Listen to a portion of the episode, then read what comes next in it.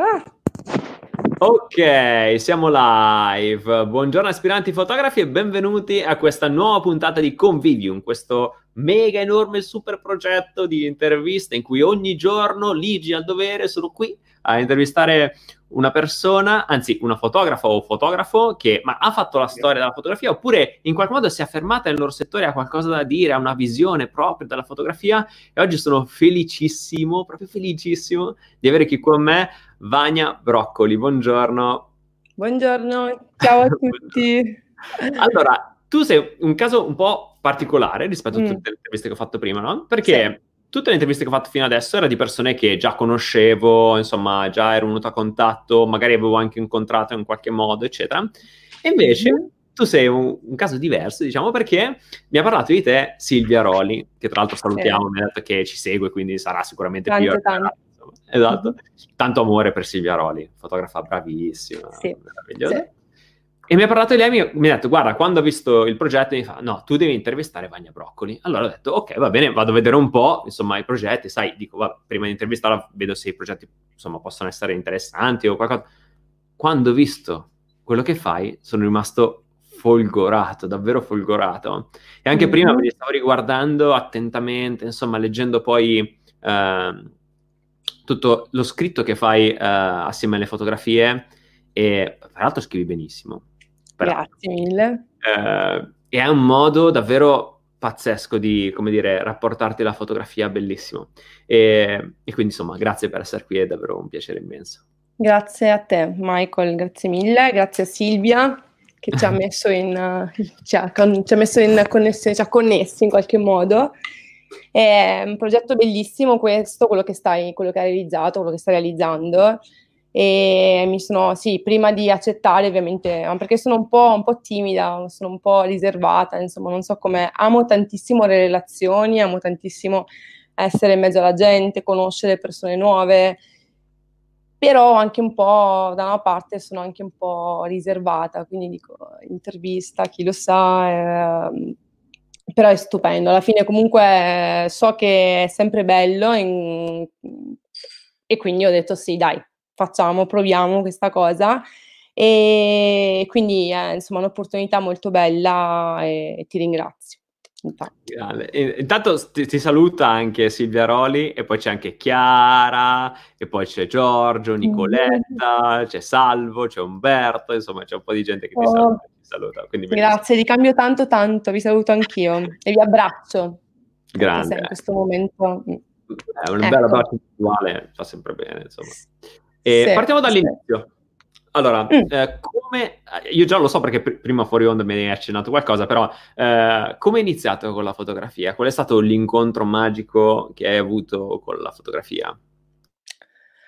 Allora, mm, non so dirti qual è stato l'inizio, nel senso che, cioè sì, so dirti l'inizio in realtà, il primissimo, ma è come se avessi avuto in qualche modo, guardandomi un po' indietro, eh, tanti inizi, no? non c'è stato un solo inizio e quindi eh, a partire dal fatto un po' quando ero piccola c'era sempre una macchina fotografica e mi sembra di ricordare una Yashica, una macchina giapponese, mio papà aveva sempre questa macchina fotografica adesso non mi ricordo, mi ha anche detto ultimamente come si chiama, non mi ricordo, comunque aveva sempre questa macchina fotografica, continuava a scattare sia lui che mia, che mia madre, hanno sempre avuto la passione per la fotografia, quindi compleanni, eh, tantissime foto, viaggi, tantissime foto, durante la quotidianità tantissime foto, e quindi io in qualche modo ho sempre avuto a che fare no, con la macchina fotografica.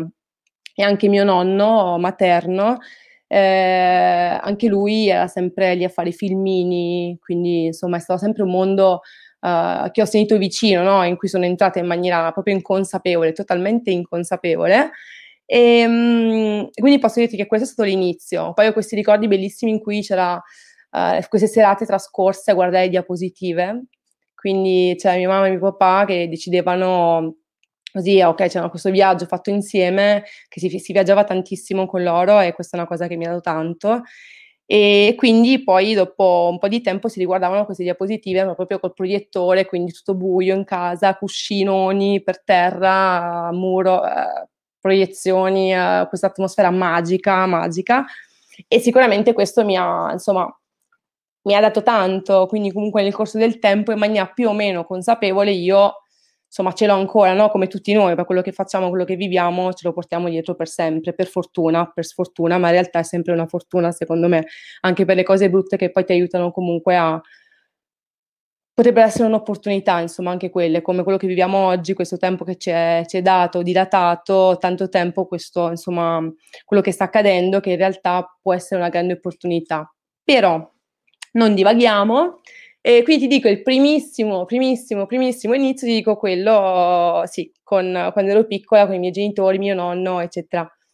Poi sicuramente nel tempo io non ho questo ricordo, come mia mamma, mia mamma mi dice che io avevo sette anni, 7-8 anni, e io chiedevo una macchina fotografica, una, una Polaroid per esattezza, non me lo ricordo, io ogni compleanno chiedevo la macchina fotografica e, mm, e poi devo dire che la, c'è sempre stata appunto in qualche modo la fotografia nella mia vita, però è sempre stata molto, mh, c'era, era un po' come, non ero consapevole appunto, no? Quindi era una cosa che... Poi io nel frattempo ci sono stati un po' degli step, diciamo, preparatori, se vogliamo, non so, io ho fatto durante il periodo universitario, no, in realtà già prima eh, io ho fatto canto quando ero piccola con mia sorella gemella, una gemella, e Iuria. Um, ho, abbiamo studiato canto grazie insomma, ai miei genitori e quindi io abbiamo fatto lo zecchino d'oro. Ah, meraviglioso. Quindi, sì, sì, sì, è un'esperienza stupenda. Abbiamo ancora il filmino oltretutto. Abbiamo, wow. abbiamo tanti filmini insieme. fantastico. Eh, e, e, quindi diciamo che poi questa fotografia c'era, ma non, non, non, ero consapevole di questo, è sempre stata lì, lì, accanto a me, insomma. E poi c'è stato il canto, poi ho fatto un po' di teatro, poi ho fatto un po' di danza, jazz, insomma, ho sperimentato un po'.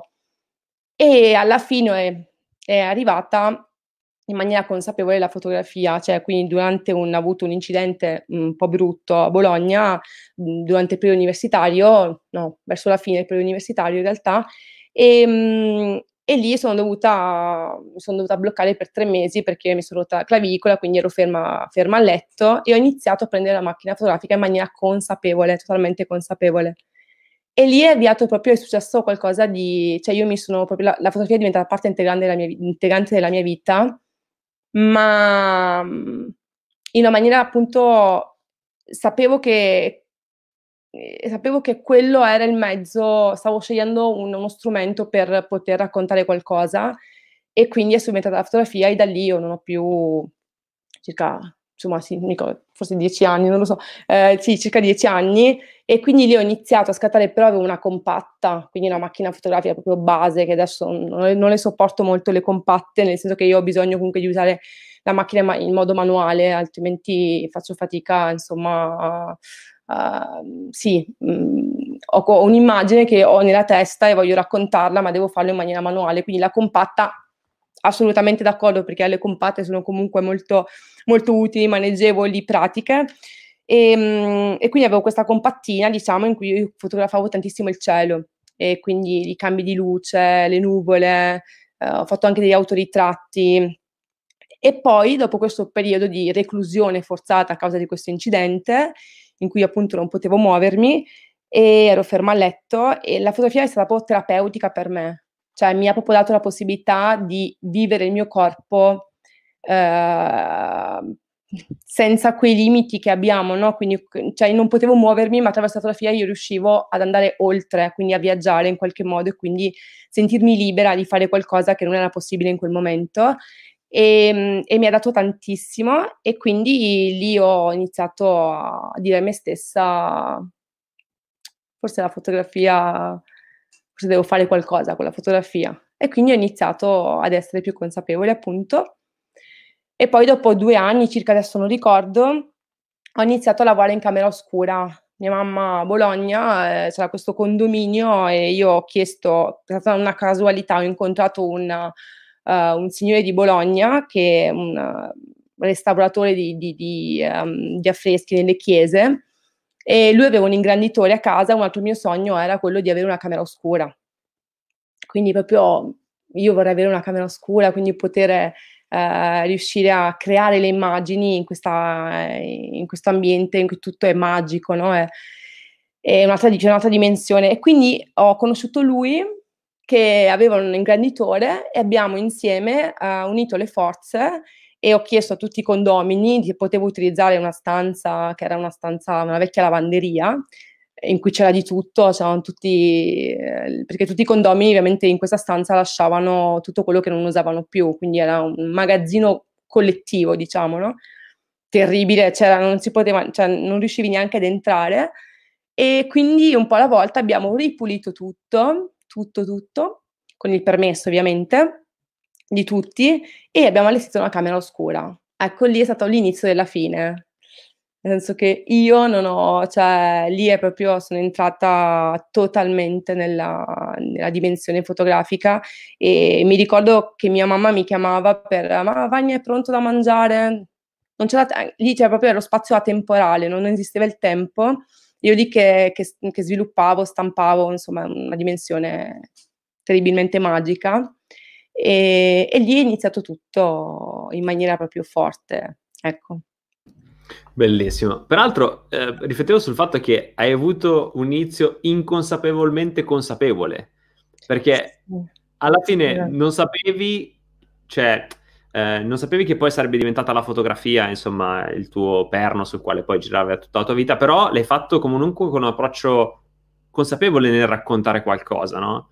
Eh, io vedo tanti che magari prendono una macchina fotografica, scattano, ah io per esempio anche, cioè io ho avuto uh-huh. la macchina fotografica e per un po' l'ho usata così, un po' così, in, in, modo incosciente e solo dopo sono arrivato a pensare, ok, è uno strumento per raccontare. Ti dico, anche dopo che lo facevo per lavoro, incredibilmente, no? Cioè che assurda questa roba, però è così. Invece tu hai avuto fin da subito questo forte attaccamento emotivo alla fotografia come racconto di te e di quello che stai vivendo. Bellissimo, forse anche frutto del fatto che ti sei avvicinata proprio in quel momento in cui eri, come dire, avevi un'emotività particolarmente particolarmente attiva no? per quello che ti era successo. Interessantissimo. Sì, sì, sì, sì, decisamente. Ho proprio questo ricordo in cui io scatto foto, sì, non perché devo scattare, perché ho visto una cosa che mi piace, quindi la scatto. C'è qualcosa che, che mi sta trasmettendo, io sto vivendo un momento particolare, quindi c'è una proiezione che cerco di, di, di, di raccogliere, no? di, fermare nel tempo. E quindi lì uh, è proprio stato assolutamente consapevole. Non so più che fine abbiamo fatto queste foto, perché durante i vari traslochi che ho fatto ho perso tante cose, ma non è importante, non è importante, è stato importante il processo, quello che ho vissuto, perché se io sono qui comunque come tutti, poi arriviamo a un certo punto perché abbiamo vissuto de- determinate cose, no? E quindi la perdita non è una perdita, ho delle foto che non ci sono più, ma non ci sono più a livello fisico, ma in realtà io ricordo benissimo quello che ho fotografato e quindi è tutto, tutto dentro di me e quindi in automatico anche fuori ogni tanto quando scatto qualcosa, è tutto contenuto poi in quello che, in quello che scatti, quello che fai. Ecco. Bellissimo. E, ehm, dopo la camera oscura, quindi il periodo in camera oscura, questo periodo mm-hmm. favoloso, fantastico, insomma, un po' come dire, non so, sì, proprio fantastico, ecco. Um, dopo questo periodo, come, cosa hai fatto? Uh, hai continuato lì, ti sei spostata? Uh, non so, cosa hai fatto dopo? Allora, percorro un po', vado un po' indietro nel tempo. Ehm, allora, dopo la camera oscura mi ricordo che eh, beh, io mi sono trasferita, adesso vivo in Veneto, a Bassano del Grappa, per amore un amore che c'è tuttora, eh, che amo sempre di più, un amore che amo sempre di più. No, è una, una, persona meravigliosa che ho trovato lungo il mio cammino, diciamo, e che insomma continuo a stare assieme a questa persona e, mm, e ne sono molto felice. Quindi sono arrivata in Veneto e ho dovuto lasciare la camera oscura perché non c'era spazio, comunque non c'era possibilità, anche perché comunque rullini, le carte, poi stampavo tantissimo in bianco e nero, adesso io sta, mh, mm, lavoro a colori una cosa anche quella è stato un passaggio strano perché inizialmente io dicevo non scatterò mai a colori, mai, mai, mai, mai, perché io amavo il bianco e nero e per me il bianco e nero è la fotografia. Poi anche, come, anche l'analogico, per me non c'è il digitale, c'era solo l'analogico.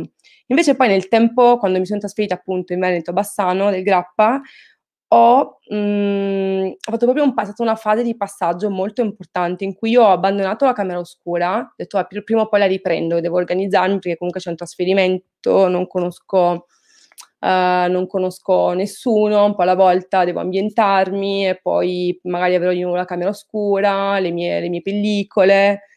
Solo che poi ho iniziato a pensare proprio al digitale. Inizialmente lo respingevo tantissimo perché digitale, oddio no, non, non è fotografia. In realtà il digitale ha un potenziale altissimo. E quindi oggi scatto in digitale, ogni tanto anche in pellicola, ma sono foto che, mh, insomma, mie, diciamo, non sono fo- foto che espongo. E, mh, e, il digitale, diciamo, il digitale e la fotografia a colori a un certo punto sono state il mio, il mio uh, fatto questo passaggio, no? E quindi sono entrata nel colore nel digitale e, ed è stato alla fine meraviglioso perché non credevo che potesse darmi così tanto e invece quelli, se lo sai usare, se lo usi in un certo modo, perché anche lì non è... La, la, macchina digitale ti permette di fare tante foto magari rispetto all'analogico in cui c'era la pellicola e sono 24 pose, 36 pose, insomma tu devi decidere quante foto fare perché non puoi farne troppe perché ha un costo però questo ti aiuta a pensare tanto, quindi quando scatti poi in digitale, ma hai la mentalità analogica, riesci comunque ad avere quella, a darti quel tempo giusto anche quando scatti e non fare foto a raffica, tan, tan, tan, non ha senso, no? E quindi tu sai quando è il momento di scattare o comunque lo percepisci, lo senti, perché poi si crea qualcosa di magico anche lì, ognuno di noi lo vive in prima persona e, mh, e tu sai quando scattare, non, non, c'è mo- non, c'è motivo di fare tantissime foto, è questo che mi spaventava anche un po' della, della digitale. Invece essendo, adesso magari può capitare che ne faccia un po' di più ogni tanto perché ho capito che a volte aiuta a mettere eh, a proprio agio la persona che stai fotografando, perché dalla prima foto alla decima, non so, foto, ti rendi conto che cambiano. A volte scegli comunque la prima foto, perché quella giusta è la prima, perché comunque... Eh, però a volte c'è, c'è bisogno comunque anche di, di, di creare quella relazione eh, però io credo che la mentalità analogica, quindi in questo senso non fare tante foto, ma pensare prima di fare una foto, credo sia molto molto importante. E avendo fatto questo passaggio, poi sono nella, nel digitale con la mentalità analogica, quindi penso sempre prima di scattare. Bellissimo. Eh, sì, credo che il problema di chi nasca con il digitale sia che spesso si fa, ma l'ho già detto diverse volte, come dire, trasportare dalla macchina, invece che, mm. uh, come dire, essere trasportato da un'idea o da un'immagine che è in testa, è la macchina che a volte lo trasporta, no? E si ritrova a fare una serie, una raffica di foto di cui poi magari non ne tiene nemmeno una perché era troppo coinvolto alla macchina che andava e non riusciva a stare dietro. Invece chi ha lavorato tanto con l'analogico ha un approccio dal mio punto di vista totalmente diverso che si riporta anche nel digitale, come dicevi tu benissimo ed è super interessante, super. Mm, e quindi poi ti sei trasferito um, in a Veneto. Mm-hmm. Esatto, e, e, lì, ma tu hai, hai, sempre utilizzato la fotografia solo come mezzo espressivo oppure hai pensato di farla diventare un lavoro? Allora, inizialmente è stata una sperimentazione comunque, perché non avevo le basi, io nasco come autodidatta, quindi non avevo fatto scuole, eh, non avevo in realtà l'idea di diventare una fotografa. Cioè, non, non c'era ehm, un giorno diventerò fotografa. No, non, non c'è mai stato questo, non, a livello conscio, ripeto, nel senso, perché poi quando l'ho ritrovata la fotografia ho detto ma dove sei stata finora? Ma in realtà c'era già la fotografia, quindi insomma. E, ehm, però eh, dopo io ho deciso di fare, beh, sto a studiare, comunque oltre alla camera oscura sto a studiare tantissimo, eh, su libri, sperimentando um, e lì pian piano durante il, questo processo ho iniziato a capire che volevo che diventasse il mio lavoro, quindi volevo iniziare a vivere di quello. E, um, perché uh, sentivo che um, secondo me la, la, cosa, una delle cose più belle che oggi possano esserci è riuscire a fare il lavoro che, ti, il lavoro che piace, no? Cioè quindi quando comunque fai qualcosa con passione, qualcosa che senti dal profondo, la fai fatta non, non, può essere una cosa sbagliata, è una cosa giusta, è una cosa che va fatta, è una cosa che tutti dovremmo riuscire. Non parlo di fotografia, ognuno poi ha il suo mondo, ha, suo, la sua storia e ha la sua passione. Però se si riuscisse a fare quello che piace, non è sempre fattibile, lo so, però diciamo che c'è quell'incastro giusto in cui riesci comunque a farlo in maniera autentica, in maniera sincera, dando veramente qualcosa agli altri e dando qualcosa anche a te stesso, quindi c'è una reciprocità, c'è una relazione che si crea, un confronto e, e quindi lì ho capito, ho detto no, io vo- sento di, di voler diventare no né famosa né qualcuno, sento di, di, di, voler raccontare attraverso il mezzo fotografico qualcosa. E quindi uh, lì ho iniziato a studiare, dopodiché ho iniziato a lavorare a un progetto fotografico e avevo mm, tramite il, lo zio di, della, di, Tommaso, che è appunto il, il, mio compagno, il mio marito, sono sposata, non credevo neanche di sposarmi nella mia vita, invece è successo e ne sono felicissima. E, um, io ho scoperto che c'era un istituto a, a Bassano, vicino a Bassano, Rosà, in cui ci sono ragazze orfane, ragazze che hanno problemi fisici e psichici. E um, ho pensato di, di entrare in, questa, in, questo istituto e cercare di capire cosa ci fosse innanzitutto all'interno, perché non c'ero mai stata, e um, in quel periodo volevo andare nei Balcani, mi ricordo, in Albania comunque a fare delle foto sugli orfanotrofi, quindi avevo comunque deciso in qualche modo di raccontare um, delle storie um, che riguardano l'abbandono e probabilmente con i miei vari traslochi ho vissuto un po' anche sem- è sempre un po' abbandonare qualcosa per arrivare poi da qualche altra parte e probabilmente avevo questa necessità, non so, di raccontare uh, questa, questa, tematica, insomma, dell'abbandono.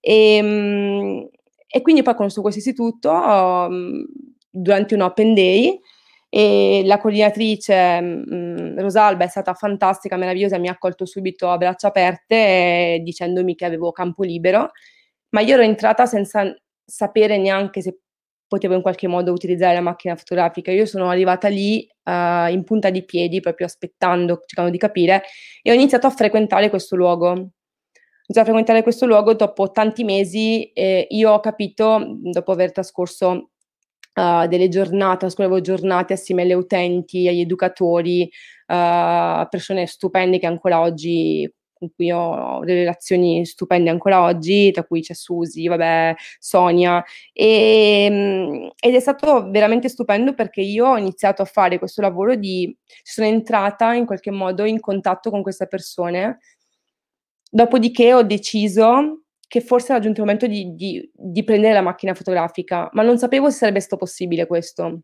È stata una cosa a posteriori. Io sono entrata come bagna innanzitutto e dopo qualche mese, adesso non ricordo esattamente dopo quanti mesi, io ho preso la macchina fotografica e ho iniziato a fare delle foto in cui cerco di raccontare questo posto incredibile in cui ci sono ragazze appunto orfane e ragazze che hanno anche problemi di vario tipo e ha quasi cent'anni, forse già cent'anni questo, questo logo, quindi abbastanza... E quindi ho iniziato a lavorare a un progetto fotografico, il mio primo progetto, uno dei miei primi progetti fotografici, perché poi inizialmente facevo delle foto ai paesaggi, andavo in luoghi abbandonati, appunto anche lì c'era l'abbandono, e... però erano tutte sperimentazioni che stavo facendo. Questo è stato uno dei primi, diciamo, importante, che è durato tre anni, diciamo, questo lavoro.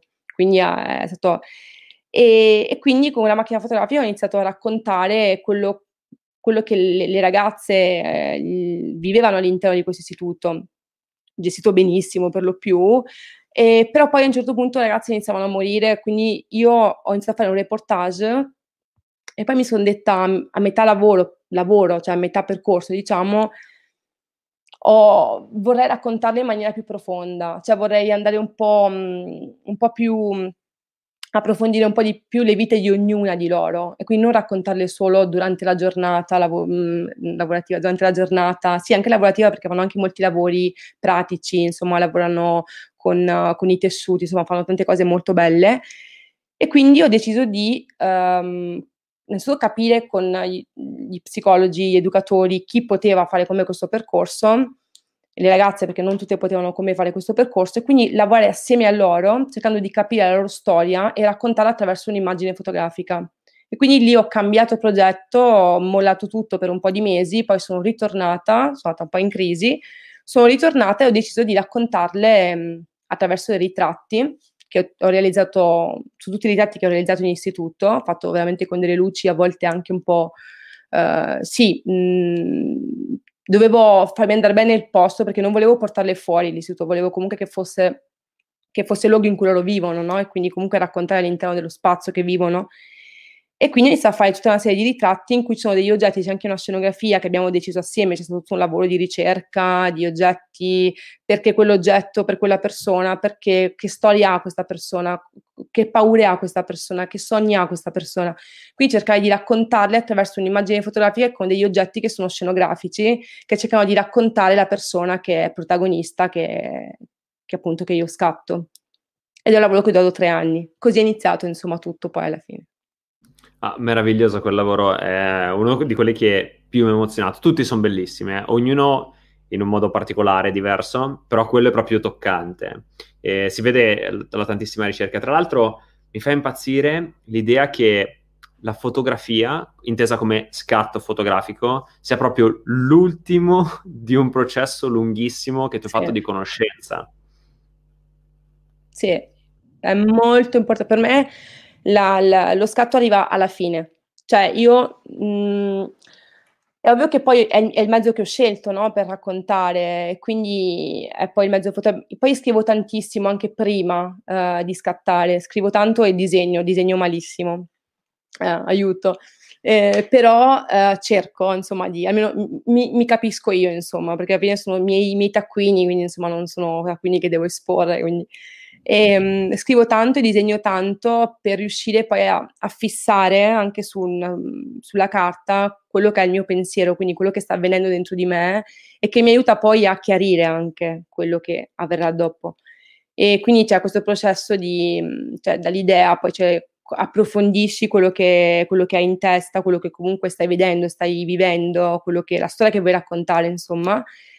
Dopodiché scrivi, disegna e poi arriva alla fine allo scatto.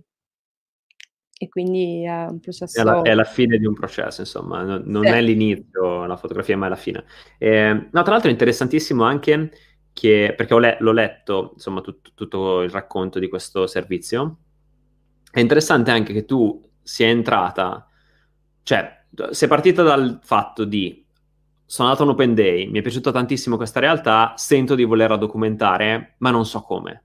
Quindi vado, eh, mi immergo in questo ambiente per tanti, cioè comunque per tanto tempo, tanti mesi, cioè io mi immagino giornate intere lì senza saper cosa poi ne avresti fatto di questo tempo, no? Sapevi semplicemente che volevi documentare. E già questo è un atto eroico e dà valore alla fotografia finale moltissimo, no? Perché c'è tutto quel tempo di attesa in cui non sai esattamente quello che farai. Quindi questo, eh, da, da una parte credo che sia eh, bellissimo em- emotivamente da vivere, ma dall'altra anche eh, una sorta di conflitto, no? Perché poi non sai bene come parlare, come decifrare quello che stai vivendo. Come sei arrivata poi all'idea finale? Allora, è, è tutta mh, mm, è l'incasso di vari processi, cioè non c'è solo un inizio e una fine, nel mezzo ci sono tantissime cose che avvengono, e tra cui mh, mm, ci metto anche sogni, perché io lavoro tanto i sogni, leggo tantissimo, io adoro leggere, guardo tantissimi film, adoro guardare film, insomma, sono una persona molto curiosa e questo credo che, insomma, mi aiuti tanto chi, insomma, eh, mi aiuti molto nella mia fotografia.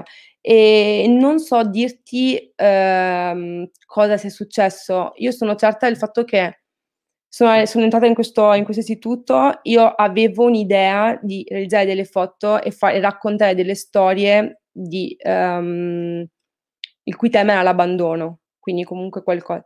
E quindi l'idea, una, l'idea molto sfumata c'era, cioè io però non sapevo come, non sapevo cosa mi sarei aspettato, non sapevo co- chi avrei incontrato, non sapevo nulla.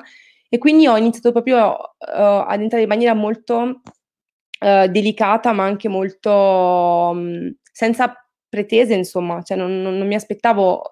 È ovvio che, come dici te, durante il percorso c'è stato anche un periodo di conflitto importante perché poi a un certo punto comunque se vuoi che sia in qualche modo il tuo lavoro e se vuoi comunque eh, farlo diventare la tua professione, cioè, a volte è la sensazione di perdere tempo, no? questa sensazione in cui dici ma non perdere tempo per quello che stai facendo, però un'accusa, no? accusi te stesso e dici stai impiegando troppo tempo, non puoi. E infatti è una cosa che comunque molti mi dicono, mi capita spesso, io mi dicano questa cosa, mi capitava in realtà perché adesso sono migliorata, Eh, qui sì, ma non puoi met- metterci troppo tempo, ma in realtà sì, cioè dipende dal progetto, dipende da quello che devi fare, perché c'è chi ha lavorato per tutta una vita a un unico progetto e quindi ha impiegato il tempo di una vita. Eh, ci sono dei progetti in cui ho comunque delle, delle, delle, delle idee che nascono e crescono ma hanno bisogno di tanto tempo, altre che hanno bisogno di tempo ma un tempo diverso, quindi è tutto un po' relativo, cioè non, non, conflitti tanti, conflitti in momenti in cui dici però ma dove sto andando, co- cosa voglio fare, cioè cosa, cosa, voglio raccontare. Però questo poi si rivela, cioè nel momento in cui tu vivi quella situazione, ti ci immergi, avviene poi la rivelazione, ma devi viverla fino in fondo, essere in, in empatia anche con l'altro, questo in generale secondo me, e con te stesso ma anche con l'altro, per riuscire a raccontare qualcosa di autentico, di vero. Ah, bellissimo. Credo anche che tu ti debba esporre al rischio del fallimento in qualche modo, no? Per, per poi riuscire. Metterlo in conto sempre. Cioè, il fallimento secondo me fa parte della, del gioco, nel senso, e fallire aiuta comunque. Anche il fallimento aiuta tanto, aiuta a crescere. Cioè, e se senti qualcosa di, di, in maniera forte, in maniera profonda, il fallimento ti aiuta ad accelerare accelerare non nel senso bruciando i tempi, ma accelerare nel senso eh, non, fer- non, puoi fermarti, non puoi fermarti in quel processo, che sia lento, che sia veloce, eh? è una... Fa parte della vita, fa parte del fallimento, è vita anche, no? È la morte, la vita, insomma, è tutto un... Quindi è, ci sono anche momenti in cui si fallisce, io anche per fortuna uh, fallisco e sono contenta. È ovvio che quando ti succede dici anche... Uh, no, non, non, non dovevo fallire, no, perché dici, avevo questa, perché poi comunque lì c'è, ovviamente sempre, quando fai anche un lavoro, perché poi lavoro anche con la fotografia, è ovvio che dici, non posso permettermi, cioè, di, di sprecare questo tempo, perché comunque sì, è un fallimento, però deve andare in porto questa cosa, altrimenti è un problema, no? Nel senso, per tanti motivi. Però uh, ce la metti tutta e a un certo punto può capitare anche quello e se capita ne fai buon uso, è un grande insegnamento e procedi. Grande. Ma quindi tu fai, hai questo progetto di progetti, insomma, eh, porti avanti i tuoi progetti personali, eh, le tue ricerche e fai anche dei lavori a sé stante con la fotografia? A sé stante, sì. cioè, insomma, okay. No, sono fotografa, nel senso che io sono freelance, quindi comunque sono fotografa, non ho una, una, un'azienda di riferimento o che ne so, una committente in particolare. Io lavoro con varie aziende, capita, alcune sono consolidate, quindi ogni anno, comunque ogni tot mesi, che sia una, anche delle campagne pubblicitarie, oppure che sia tutto ciò che ha, che a che fare con la fotografia, quindi che siano aziende che hanno bisogno di un sito, insomma tutto, veramente tutto, Dio no, wedding non lo faccio, quindi comunque tutto no, non puoi far tutto, anche perché far tutto significa, cioè devi comunque, eh, diciamo, sì, sai usare il mezzo fotografico, però la fotografia sportiva è diversa dal wedding, è diversa dalla fotografia di matrimonio, quindi non posso dire faccio, sì, il sabato vado a fare fotografia di matrimonio e la domenica vado a fare wedding, sì, lo puoi fare, però non è il mio caso, cioè non, non credo che sia. E, e in contemporanea, dimmi. No, no, eh, no, finisci pure, scusa, non volevo interromperti. E in contemporanea? No, in contemporanea porto avanti poi quelli che sono i progetti personali, quindi c'è uh, tutto il filone delle, delle, delle mostre, quindi delle, delle, gallerie, quindi c'è tutto, tutta la... Cioè, in parallelo alla fine sono sempre io, sono sempre la stessa che lavoro ma è una giornata, faccio la mattina, vado a fare le foto per questa azienda, pomeriggio fo- faccio foto perché ho questa idea che nasce una riflessione, eccetera, eccetera, che porto avanti e quindi scatto per un'altra cosa. Quindi è okay, sono... bellissimo. No, no, ci tenevo a insomma, sottolineare questa cosa perché credo che sia interessante. E, um, e, tu quando hai un progetto e lo metti in piedi, quindi quando inizi a imbastirlo, mm. lo fai anche a, a, tue spese, immagino, no? Cioè per, mm. all'inizio all'inizio. E, ok, anche questo è super interessante perché tanti dicono: no, vorrei fare questo progetto se mi, solo mi pagassero. Invece, no, secondo me è interessante, come dire, investire anche tu prima in te stesso, no? O in te stessa per creare qualcosa e, come dire, impegnarti nel crearlo senza sapere che fine farà. Ok, potrebbe anche, come dicevamo prima, essere un fallimento. Invece tu sei riuscito a portare a termine tantissimi bellissimi progetti e io con te vorrei, come dire, analizzarli uno ciascuno, se ti va, perché Okay. O comunque, nel senso, vabbè, se non vuoi tutti, però insomma, fare una, una sorta di um, panoramica, perché credo che dietro ogni tuo progetto ci sia anzitutto una bellissima filosofia e poi dalle fotografie lo, lo, lo, si percepisce tanto lavoro, non solo tecnico, ma proprio anche di introspezione, di ricerca. E secondo me è super interessante questo da, come dire, analizzare un po'. Grazie. Eh, dimmi, so. No, eh, dimmi. Dopo questo progetto, quale, mm, quale c'è stato in ordine cronologico? Ah, il cronologico mi dà dei problemi. Comunque, eh, no. ah, è vero, è vero, è vero che c'è questa cosa, sì, scusami. no, tranquillo. Um, allora, uh, c'è... Um, dopo X Leones, che è appunto il progetto... Um, perché poi ah, non avevo detto questa cosa, io sono autodidatta, sì, però ho deciso dopo X Leones, appunto, eh, di fare, c'era questa esigenza anche di confrontarmi con altri fotografi, ma in maniera ravvicinata, quindi fare qualcosa, fare, mh, mm, non so, iniziare un'accademia. Secondo me non ho mai potuto farlo, perché ovviamente, beh, io studio antropologia culturale a Bologna e mh, avevo iniziato sociologia, poi sono passata all'antropologia, perché l'antropologia è sempre stata anche il mio grande interesse. Quando ero piccola guardavamo sempre documentari alternati ai cartoni animati, insomma per me è sempre stato meraviglioso il mondo antropologico. E quindi vabbè insomma Bologna, antropologia, poi sono venuta in Veneto, ho fatto questo progetto a Bassano eh, e dopo ho mh, detto io sento questa forte esigenza di mettermi in gioco in una maniera più forte e quindi non per forza andare all'estero, Uh, cosa che vorrei tantissimo oggi, nel senso che comunque mi piacerebbe fare un'esperienza, ho già fatto un'esperienza all'estero meravigliosa, mi piacerebbe comunque di, insomma, eh, ritornare.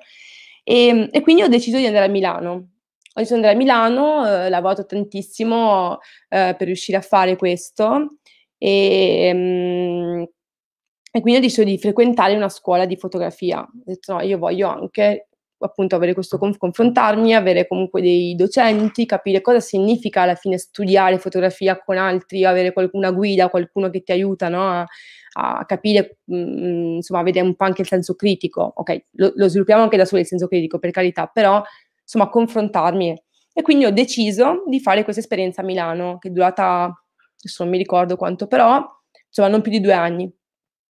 Bellissima, cioè un'esperienza fantastica e ho conosciuto lì ho avuto dei docenti pazzeschi, tra cui beh, mhmm, Giancarlo Maiocchi, Roberto Mutti, eh, che mi hanno comunque poi aperto anche la strada, eh, quindi ho fatto, ho fatto, una mostra collettiva con Ixunt Leones in una galleria a Milano, eh, grazie a Roberto Mutti ho fatto invece anche il... Um, il Foto Festival di, di Milano, insomma, ho esposto al Palazzo Turati. Insomma, Lì proprio sono entrata e, e, sono stata molto contenta della scelta, insomma, di questa determinazione che ho avuto nel fare qualcosa in un ambiente diverso, quindi non solo io con me stessa, io che faccio foto, io che sperimento, ma io che mi rapporto anche in qualche modo ad altri. Ed è stato, beh, io ho conosciuto poi anche degli amici fotografi in cui ancora adesso, insomma, stupendo, un'esperienza meravigliosa. Ma questa che età, scusami? Um, Uh... Ah, scusami, sì, no. no, no, no, sono veramente patologica, ho dei problemi seri. Vabbè, Comunque, circa, circa, circa, circa all'incirca, fa conto, avevo 30, 30 anni, okay. 29. Sì, okay. No, anche questo mi interessava perché eh, io ho 32 anni e insomma non è proprio come a 20 affrontare eh. un discorso di questo genere, no? Cioè rimettersi in gioco, andare in accademia, eh, magari spostarti, non so, tu facevi la spola o eri lì sempre a Milano? Ho vissuto a Milano proprio, okay. oh, volevo cioè, vivere, vivere, là, volevo, per, so, per me era importante. No, perché tanti ragazzi mi scrivono, ah ma io ho 30 anni, 35 anni, ho 40 anni, vorrei provare a mettermi in gioco e tutti hanno un sacco di, res- di resistenza, no? Che capisco, cioè capisco assolutamente. Però l'esperienza di una persona che a 30 anni decide di rimettersi in gioco, cioè non rimettersi in gioco perché già eri lì, però come dire, affrontare qualcosa di così importante, no? sia a livello di energia, di, insomma, di progetto, di tempo. È interessantissimo, bellissimo, complimenti. Grazie. Eh, ma bisogna farlo. Cioè, nel senso, è, io mi reputo una persona comunque Coraggiosa, ma non così ta mi ma ecco, una cosa che un po' vorrei migliorare di me è proprio il coraggio, perché io sono coraggiosa sì, mi dicono che sono coraggiosa, però io vorrei essere ancora un po' più coraggiosa, perché ci son tante cose, ehm, che secondo me vanno vissute, buttarsi sempre con ovviamente riflettendo, cioè non io non parlo di, ad esempio, spostarsi all'estero, andare via, farlo domani parto, no cioè ha comunque un senso pianificare in qualche modo, no? Poi non puoi mai sapere quello che accade, questo è il bello anche, no? La vita è imprevedibile. Però secondo me, beh, in quel caso io avevo fermamente, sto più o meno 29 anni, 28, non mi ricordo, comunque più o meno sì, là, comunque più di 25 anni, diciamo. E non voglio insomma mentire sulla mia più di 25 anni, comunque è stato, ero, sentivo molto forte questa, questa esigenza ed è stata infatti una, un'esperienza fantastica, bellissima.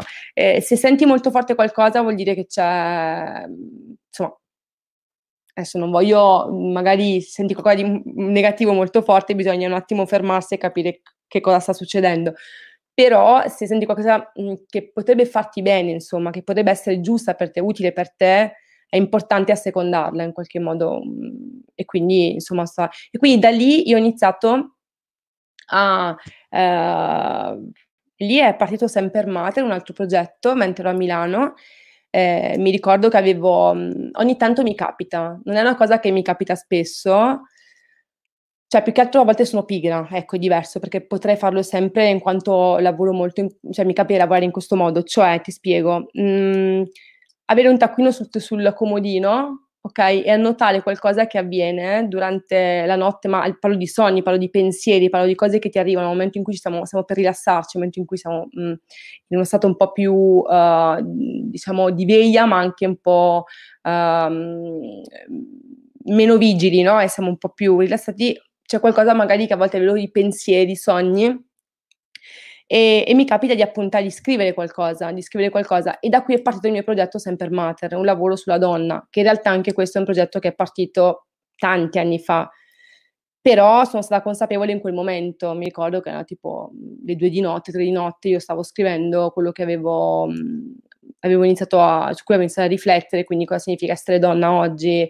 Uh, cosa significava ieri, la differenza tra l'oggi e il, il, il ieri. Oggi la donna co- cosa può fare, cosa, cosa, che aspettative ha nella sua vita rispetto a quello che magari mia nonna, mia bisnonna e quindi ho iniziato a riflettere su tutto quello che è l'universo femminile, essendo poi donna è stato abbastanza, diciamo, semplice, accessibile e quindi lì ho iniziato a portare avanti un lavoro sulla donna, sempre mater, in cui cerco di raccontare eh, appunto cosa, cosa significa oggi, è li, la donna in senso a livello identitario, quindi chi è, co- come si identifica, è la donna che è madre, sì, ma è anche una donna che lavora, quindi è, è, è quello che era ieri, ma anche qualcosa di diverso, perché la società è cambiata. E, e quindi ho iniziato a realizzare delle foto, ho iniziato a scrivere, a disegnare tantissimo e ho iniziato a realizzare delle foto prima da ricerca, in cui per ogni foto tu, mh, io comunque cerco poi la location giusta, eh, quello che per me è importante all'interno dell'immagine per riuscire a comunicare quel messaggio in particolare.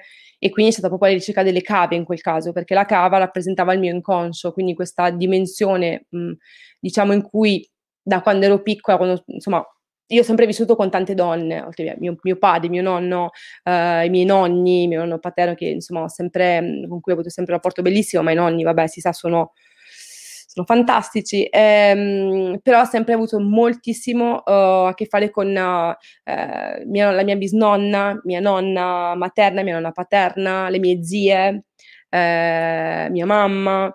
E, e quindi per me è sempre stato molto forte comunque il messaggio i messaggi che mi trasmettevano anche da piccola, quindi io osservavo mia bis- la mia bisnonna e poi mia nonna e come stava cambiando il ruolo di mia madre rispetto a quello che erano loro, no? E quindi questa riflessione poi io l'ho, l'ho portata avanti nel tempo ed è, ed è eh, diventato un progetto fotografico, quindi un lavoro in cui cerco di raccontare e sono tutte appunto cave tra la Lombardia e il Veneto che io ho cercato la cava giusta per raccontare quella determinata, quindi la maternità, l'identità, ehm, il condizionamento ancora che abbiamo ancora oggi comunque della, non come una volta in cui mai c'era il padre che decideva chi dovevi sposare o comunque se dovevi andare a studiare, se potevi fare qualcosa perché c'è comunque una società mh, patriarcale, quindi era in maniera ovviamente diversa, però cerco di raccontare oggi rispetto a ieri, quello che Bellissimo. sta cambiando. Ah, un progetto stupendo. Poi io, quando ho visto la prima immagine, sono rimasto folgorato, che è quello della donna con le radici che scendono sulla montagna, che si arrampica la montagna, cioè che sale la montagna, meraviglioso. E, um, ma tu sei partito, in questo caso, per esempio, sei partita da, un, da una parola, eh, non so, maternità, che ne so, o un concetto, e poi hai sviluppato la fotografia magari scarabocchiandola un po', Oppure eh, sei partita dal luogo e hai detto no, qui voglio raccontare questa cosa, mi piace talmente tanto il luogo che qui voglio raccontare questo, lo racconterò con questi elementi, con queste persone. Com- com- com'è, stato il processo creativo? No, il luogo um, in questo caso, in questo caso um, è arrivato dopo, nel senso... Um, L'idea del, della cava è appunto, io parlo di, di, di, inconscio perché in qualche modo come se fosse una, mh, uh, un qualcosa a cui io, so, io, sono diventata consapevole di, quella, di, quell'idea, di, quel concetto, di quel significato e quindi mh, la cava rappresenta quell'inconscio, però tutte le cave che vedi nel progetto sono comunque cave che io ho cercato, cioè io volevo... Eh, c'era già un'immagine dentro di me e io ho cercato l'immagine che um, si, si um, come dire, si uh, coincidesse perfettamente con l'immagine che avevo già in testa. Quindi le cave sono cave che io ho cercato dopo uh, il luogo, quindi è una cosa successiva. La cosa che da cui è partito tutto è l'idea ma in questo caso parlo di onirico perché io stavo, dorme- stavo per addormentarmi e certo mi sono svegliata, e sto a scrivere, ho scritto delle mie nonne, ho scritto di, mio, di, di, mia, di mia mamma, delle mie zie e quindi e io cercavo di capire cosa stava, cioè nel senso, ok, sto, sto, raccontando alcune cose del mio vissuto, ma perché lo sto facendo? E quindi non sono state cose scritte così a caso, le ho approfondite e poi ho iniziato il giorno dopo, adesso non mi ricordo, a scrivere da sveglia, quindi ho iniziato a scrivere proprio scritto e, e da quello che stavo scrivendo si stava definendo il progetto. Meraviglioso. Tra l'altro credo che, come dire, portare a immagine un'idea sia un processo super laborioso, soprattutto se l'idea, come dire, nasce in modo indipendente, no? Appunto, nel dormiveglia e poi devi elaborarla, ricercarla, affinarla, capirla assimilarla e dopo tradurla in immagine. Cioè, è un processo, penso, incredibilmente complesso e complicato, no? Wow. Mm, grazie. Ma è spontaneo, capi? Cioè, nel senso, è qualcosa che io credo... Mh, mm, non è qualcosa, allora, quando un progetto, io devo avere un progetto, altrimenti non, non puoi farlo, perché deve essere un processo naturale che ognuno di noi, a cui ognuno di noi può arrivare, però devi lasciare che sia il flusso, che sia libero, ovviamente connettendo il pensiero, perché io rifletto tantissimo, penso tantissimo, e, però in connessione poi con la, la sfera delle emozioni, eh, il senso critico, e quindi ok, ma perché? Questa idea interessa, è interessante, prima sono tante idee che sono Uh, dei, dei, sì, sono dei doni, le idee sono qualcosa di meraviglioso, ma poi possono avere tantissime idee. Quando arriva, a volte arrivano delle idee che sono talmente mh, stravaganti, anche per quanto mi riguarda, okay?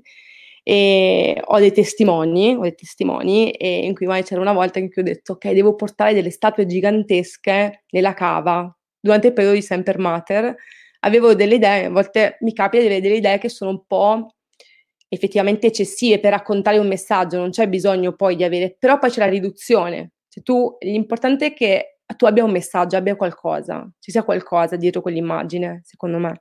E poi da lì il processo, il processo arriva e sei dentro il processo, capisci quando sei nel processo e poi le cose arrivano, avvengono, ma devi metterci tanto, devi essere tanto tanto presente, esserci.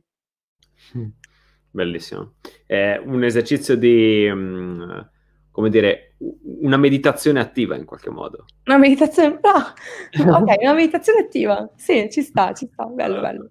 Mi piace. Ah, ehm, allora, andiamo avanti perché c'è un altro progetto che quando ho visto mi ha colpito tantissimo. E, è, è stato così, ho visto le foto sono rimasto... Mi è mancato un attimo il respiro, sono stato a guardarle un po'. Eh, e poi mi sono letto il testo. È bellissimo. E si chiama Il diario di Penelope. Sì. Raccontacelo eh. un po'. Beh, il diario di Penelope è un lavoro che è iniziato eh, quando mi sono trasferita qui a Bassano, eh, appunto eh, eravamo in questa casa ehm, che è la casa eh, di, di, di, Tommaso, il mio, il mio marito, e mh, mm, che dopo un po' abbiamo dovuto lasciare perché comunque era molto grande, è una casa ingestibile tanti punti, sotto tanti punti di vista, eh, ringraziando tantissimo anche i suoi genitori eh, a cui voglio un bene incredibile e ci hanno comunque dato la possibilità di stare in quella casa prima che noi riuscissimo a trovare diciamo un posto no?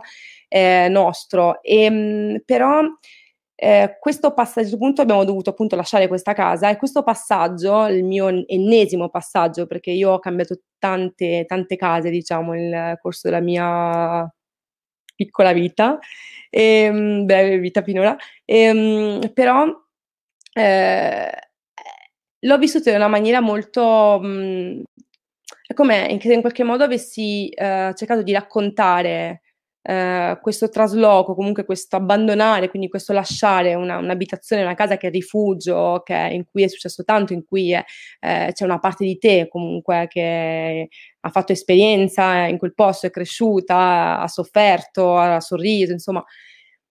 È un po' come se avessi voluto in questo progetto raccontare tutti i traslochi della mia vita, no? Attraverso questa casa, che per me è stata comunque molto importante, mi, mi ha accolta alla fine, no? Una casa che mi ha accolta quando mi sono trasferita qui.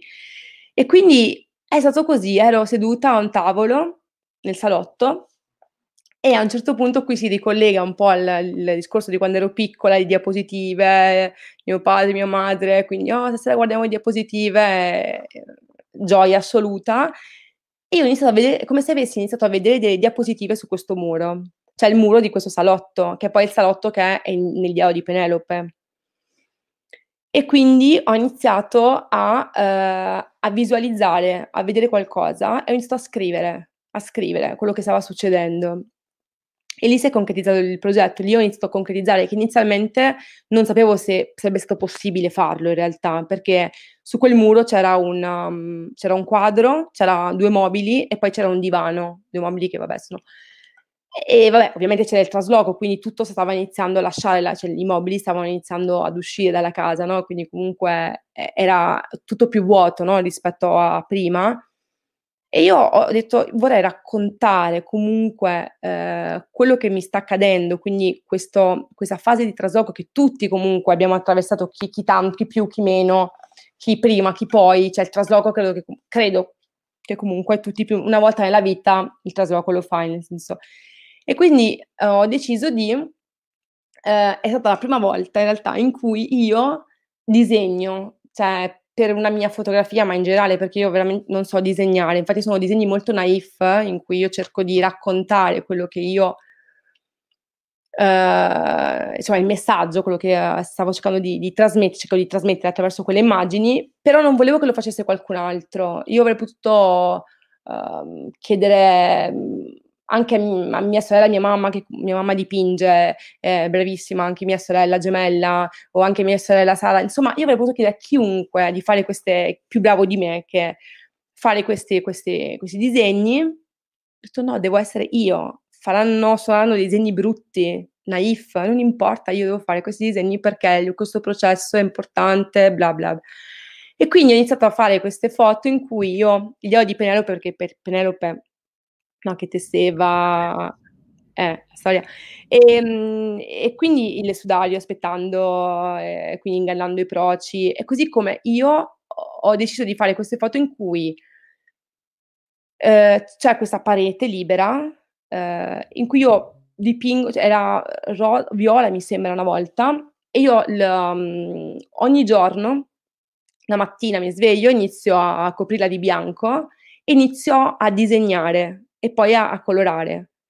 Poi ho, trovato le persone, ho cercato e poi ho trovato le persone che potessero in qualche modo uh, essere protagoniste no, di queste immagini. E, e, quindi in tutte queste immagini c'è questa persona che è, è, di spalle, quindi comunque io nella mia, l'immagine che vedi è una persona che è di spalle che guarda, quindi noi stiamo assistendo tutti con la persona che è appunto ripresa a questa diapositiva, stiamo guardando questa diapositiva che è sul muro. E io lo facevo tutti i giorni, è stato appunto cinque immagini perché poi era verso la fine del, del trasloco, io non, non ho più tempo, avevo pochissimo tempo oltretutto in quel caso, per questo inizialmente ho detto il tempo è anche relativo, nel senso io ho progetti in cui ho impiegato tre anni, tipo X un Teleones, Semper Mater ancora in, eh, non è chiuso, quindi continuerò Semper Mater, però è durato più o meno due anni, fa conto. Questo è un, proge- è un progetto che è durato a livello di gestazione meno di un mese, e a livello di realizzazione è durato cinque giorni, insomma, quello che è, perché poi dovevamo andare via, quindi non c'era più tempo di farle queste foto, in cui ci sono queste persone che guardano eh, questa parete che appunto come Penelope io la mattina eh, cance- cancellavo, disegnavo, la sera lasciavo, la mattina successiva ricancellavo e quindi proprio come, insomma, come Penelope in qualche modo, quindi l'idea di Penelope, in cui racconto ehm, qualcosa che appartiene a tutti, non appartiene solo a me, cioè almeno nel senso non ho la pretesa di dire io sto ehm, disegnando quello che tutti vivono, hanno vissuto, però è come se fossero, sai, delle suggestioni in qualche modo, qualcosa che mi è arrivato e quindi c'è questa immagine, ad esempio, in cui ci sono uh, questi due anziani che guardano la parete eh, e io ho disegnato questa chiesa, questa chiesetta in fondo con questa collina verde, loro sono vestiti da sposi e quindi in tutte le foto c'è il presente, il passato e il futuro. Quindi in qualche modo chi sta guardando, per questo dico che potrebbe esserci una forte, potrebbe esserci medesimazione anche per chi guarda. E, è un racconto, sono dei racconti alla fine, no? E quindi c'è chi sta guardando queste immagini, questo, questa parete, questa diapositiva, no? Diciamo così. E ricorda in questo caso questi due anziani, questa coppia di anziani, che sono dei vicini di casa, degli ex vicini appunto di casa, eh, che ho coinvolto, guardano questa parete e questo ricordo di quando si sono sposati, quindi questa chiesetta, come guardare una fotografia, no? un album di fotografie, eh, e sono ancora insieme, quindi c'è questa unione che permane che, e, ed è talmente forte il ricordo che addirittura sono vestiti da sposi. E quindi c'è questa, e in tutte le immagini poi hanno significati diversi, c'è un futuro, un presente, un passato un futuro, ma questo lo decidi tu che la stai guardando, quella foto, quell'immagine, quella foto. E c'è la, la foto in cui sono le due bambine che sono uh, guardano questa, questa, immagine in cui c'è questa donna, che è una sirena, è, che è in acqua, il corpo però è, non è disegnato per intero, e ha questa bocca che ha forma di pesce. A un certo punto dalla bocca fuoriescono i pesci e c'è la donna che finalmente si libera, no? E quindi riesce, una, muta come un pesce, no? Ma in realtà libera, non più come, quindi la liberazione, quindi fuoriescono i pesci. E quindi queste bambine che guardano quello che accadrà loro, quello che stanno vivendo, quindi questa crescita che sta avvenendo, l'adolescenza, quindi sì. E quindi è tutto un, un, diciamo, un intreccio temporale in qualche modo. E questo, questo ragazzo, questa che guarda vestito da donna, da tutù, e quindi ha una, in realtà ha un vestito da donna, è un tutù e guarda questa parete in cui c'è questo mare, qui c'è stato Truffaut sicuramente che mi ha influenzato tanto con uh, questa scena finale del film in cui c'è il bambino che guarda il mare, questo orizzonte, questa sconfinata insomma distesa. E c'è questa, questo quest'uomo, che, questo ragazzo che guarda vestito da donna, tutù, donna, che guarda questa, questa, questo disegno in cui c'è il mare con le rondini quindi lì probabilmente c'è una crisi identitaria, c'è una crisi, è quello che vorrebbe essere, vorrebbe liberarsi in volo, vorrebbe... Salute? Grazie. E, prego. E quindi è tutto, è un intreccio temporale e ognuno può poi alla fine leggerci quello che... è. E in tutte le immagini io non ho voluto ripulire, se, se te vedi le immagini sono anche sporche, diciamo, c'è comunque pittura per terra, Uh, ma n- non volevo ripulire perché in realtà è proprio quello che c'è stato prima il, il processo è molto importante anche quello che c'è sta prima di quell'immagine, prima di quel disegno. È meraviglioso, ma um, giusto volevo chiedere una, solo una cosa, ma tu quando hai in questo mese, me, mese di gestazione, diciamo, o quel che è, mm. insomma, nel tempo di gestazione che hai avuto, Grazie. avevi già pensato, esatto, avevi già pensato a, come dire, a quello che avresti disegnato e ipoteticamente alle persone che avresti piazzato lì? Oppure era un processo, cioè hai pensato diciamo all'idea di fare questa cosa del muro e poi la mattina ti svegliavi, lasciavi andare l'inconscio, disegnavi quello che pensavi di voler disegnare, sentivi di voler disegnare in quel momento e poi ci mettevi le persone per dare significato a tutto. No, vanno insieme, di, fanno proprio, cioè nel momento in cui io um, sto scrivendo l'idea, io ho già comunque l'immagine, cioè eh, sto già visualizzando anche i protagonisti della foto e anche in relazione, in quel caso, in quel progetto, al disegno che io sto disegnando, sto facendo, sto realizzando. Quindi è una cosa che va di pari passo, cioè è un processo veramente simbiotico. Sì, sì, sì, sì, insieme. Mm. Bellissimo. Um, e poi un altro, ci sono altri due progetti che mi hanno colpito, beh, tutti in realtà, quindi cioè, alla fine parliamo di tutti perché sono tutti. Che... Vai, vai. Però un altro bellissimo è che quando l'ho visto ho detto, cioè ho visto la prima foto ho detto, ma che roba sta... Cioè, n- non avevo ben inteso, no? Poi ho guardato bene, ho letto, ho guardato tutte le altre foto e ho detto, ah, geniale, è, è Bigger Zoo. bellissimo, bellissimo, bellissimo. Cioè, è un'idea, come dire, ta- talmente forte, non lo so, vabbè, parlane un po'. Ma allora, e Bigger Zoo anche questo è un progetto che nasce da sedimentazioni temporali, nel senso, mh, quello che poi, eh, così come la fotografia è lo scatto, la, la, la fine di un processo, anche secondo me, questa la sto pensando adesso, eh, quindi non so se la, la dirò bene, però intanto, intanto la dico. Certo. Secondo me anche la, eh, l'idea, le idee che abbiamo sono sedimentazioni di quello che su riflessioni, quello che viviamo, quello che percepiamo, nel senso che um, e Bigger Zoo, io insomma, mi ricordo anche da piccola, non ho mai amato gli zoo con gli animali. E questa è sicuramente anche qui a livello educativo, io insomma ringrazio molto i miei genitori perché mi hanno sempre trasmesso un po' questo rispetto, no? Cioè un po' tanto questo rispetto per la terra, terra intesa proprio come terra che ci nutre e quindi le piante, eh, gli animali, eh, l'alto, gli altri esseri umani, quindi comunque l'universo, ok? E, ehm, io non ho mai eh, amato gli animali, stavo male, sto male quando vedo gli animali nelle gabbie, è proprio una cosa che mi fa stare molto male. E quindi anche questo è iniziato a, a Milano, durante il periodo di Milano, anche questo uh, ho iniziato a scrivere, mm, a buttare giù delle, mm, dei pensieri giornalieri, ogni giorno mai c'è qualcosa che affiorava in me e quindi ho iniziato a scrivere. E poi ho capito quello che stava avvenendo, quindi io stavo scrivendo senza saperlo in quel momento, però un progetto, cioè qualcosa, cioè un, del, un racconto, una storia, io stavo scrivendo qualcosa che in realtà mi era sempre appartenuta, quindi comunque anche il discorso della quanto siamo liberi noi, no? Che poi è comunque un po' strano perché alla fine oggi, oggi, intendo proprio oggi, in questo periodo, in questo momento, in queste settimane, in questo periodo, cioè, noi viviamo come se fossimo in qualche modo in gabbia. Cioè comunque c'è alla fine in qualche modo una... Sì, abbiamo il nostro, il nostro ambiente, siamo nel nostro ambiente, una gabbia dorata alla fine, perché comunque non siamo in... per fortuna, cioè comunque non tutti, però e, e, insomma, quindi questa riflessione che è nata un po' dalla quanto siamo liberi noi rispetto agli animali che sono negli zoo. Lo zoo, eh, le gabbie sono più piccole, quindi comunque più piccole, in alcuni casi più grandi, più grandi, sono più grandi, però tendenzialmente mh, mhmm, non sono grandissime come, come gabbie, o comunque anche se sono grandi sono comunque sempre più piccole rispetto alla realtà che viviamo noi nella normalità. E quindi questa riflessione che è partita proprio da quanto siamo liberi noi rispetto a loro, cioè qual è...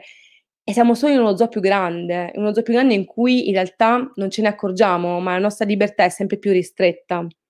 Quindi, quindi una riflessione un po' sociologica, se vuoi, comunque una cosa un po' lavorare un po', ehm, adesso non approfondisco troppo, altrimenti parliamo insomma di tematiche che sono forse anche un po' pesanti, però, eh, e quindi questa idea di vestire, sono, la maggior parte sono miei amici, miei carissimi amici che hanno partecipato a questa cosa, eh, in cui io ho proprio chiesto chi voleva partecipare, spiego il progetto e quindi eh, ci sono questi questi, queste persone queste, che indossano una maschera animale e hanno un fondale che è sempre lo stesso in tutte le immagini.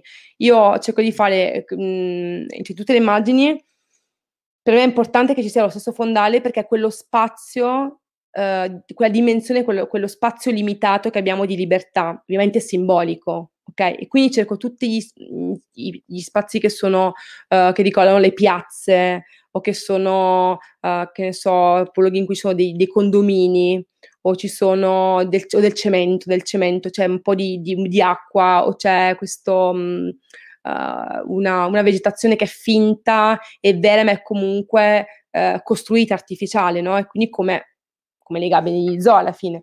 E quindi sono, no, c'è questa ricerca di questi luoghi, anche qui, della, nel momento in cui io decido, ok, mh, qui ci sarà il cavallo, ok, questo è arbitrario perché il cavallo può esserci anche il leone, non è che in quel posto c'è il cavallo per un motivo.